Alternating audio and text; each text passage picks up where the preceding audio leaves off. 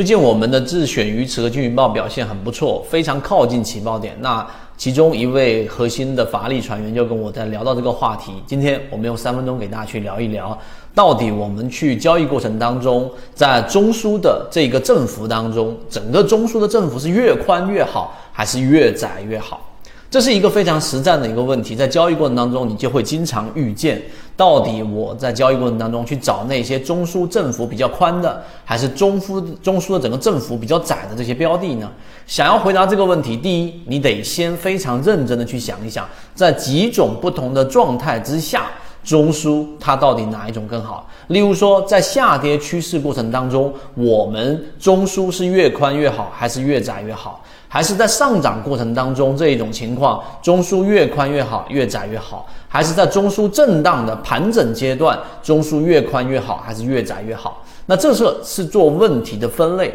在交易过程当中非常重要，这是第一点。第二，我们今天就一个问题来去讨论，就是我们所说的在下跌过程当中所形成的中枢，例如说形成了第一类型买点之后的形成的第一个中枢，以及在一个波段上涨之后形成波峰下跌之后的第一个中枢。那么这个中枢是越宽越好，还是越窄越好啊？这是我们提问题的一个标准化。那第三点，我们非常明确的告诉给大家，在我们的交易模型当中，之所以自选鱼池以及我们的通威，对吧？然后呢，像我们金鱼报2、金鱼报3、金鱼报4等都会有很大的表现，是基于我们的模型是来自于低吸。那既然是低吸，刚才我们讨论这个下跌趋势过程当中，以及在下跌过程当中形成的第一类型买点的中枢，这个时候中枢的整个振幅的整个区间是越窄越好。为什么是越窄越好呢？你可以想想这个问题，如果是越宽越好，那它的整个中枢的多空争斗的空间就非常大，也就是多方的力量跟空方的力量彼此这个非常的接近，但是它们的整个震荡的过程当中所产生的空间非常大，于是就相当于是多方的力量和空方的力量，它们本身实际上是比较悬殊的，也就大家没有太强的一致性。大家一定要想明白这个问题。所以你去看，在我们的交易过程当中，无论是在下跌过程当中的中枢一买之后的形成的这个振幅，我们所筛选的鱼池，基本上它的整个中枢振幅空间都要求得比较小啊，整个振幅要比较小，这样的交易对我们更靠近起爆点有利。因为当它的整个振幅空间比较小的情况之下，意味着它们多空的实力在前面已经消耗掉了，由原来的分歧逐步的转向一致。一定要想明白这个问题。当一致性，也就是说你可以从技术分析里面去发现，技术分析里面有个叫收敛三角形，以及当趋势不断的缩窄的过程当中，这种时候更容易翻转。第三点，你引用我们说缠论当中的缠绕，明白了吗？缠绕的这一个失稳，越出现失稳，转折性越强，其实都是同一个道理，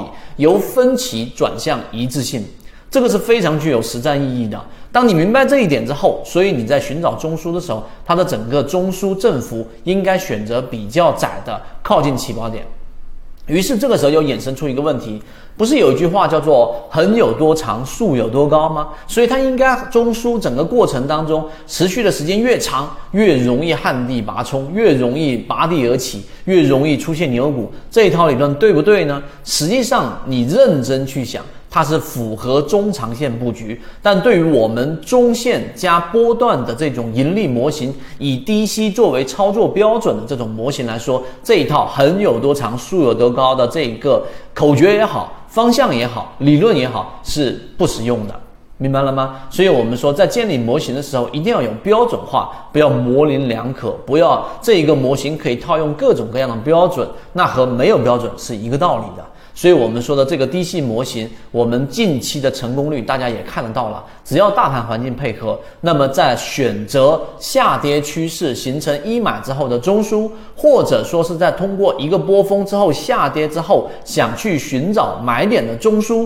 它的中枢振幅空间越窄越好。今天我们讲这个实战这一个模型技巧对你来说有没有帮助啊？我们希望对于大家来说，在交易的每个模块都能引发出一些思考。好，今天我们讲这么多，对于我们模型的完整性，可以找到我们圈子完整版视频。好，今天讲这么多，和你一起终身进化。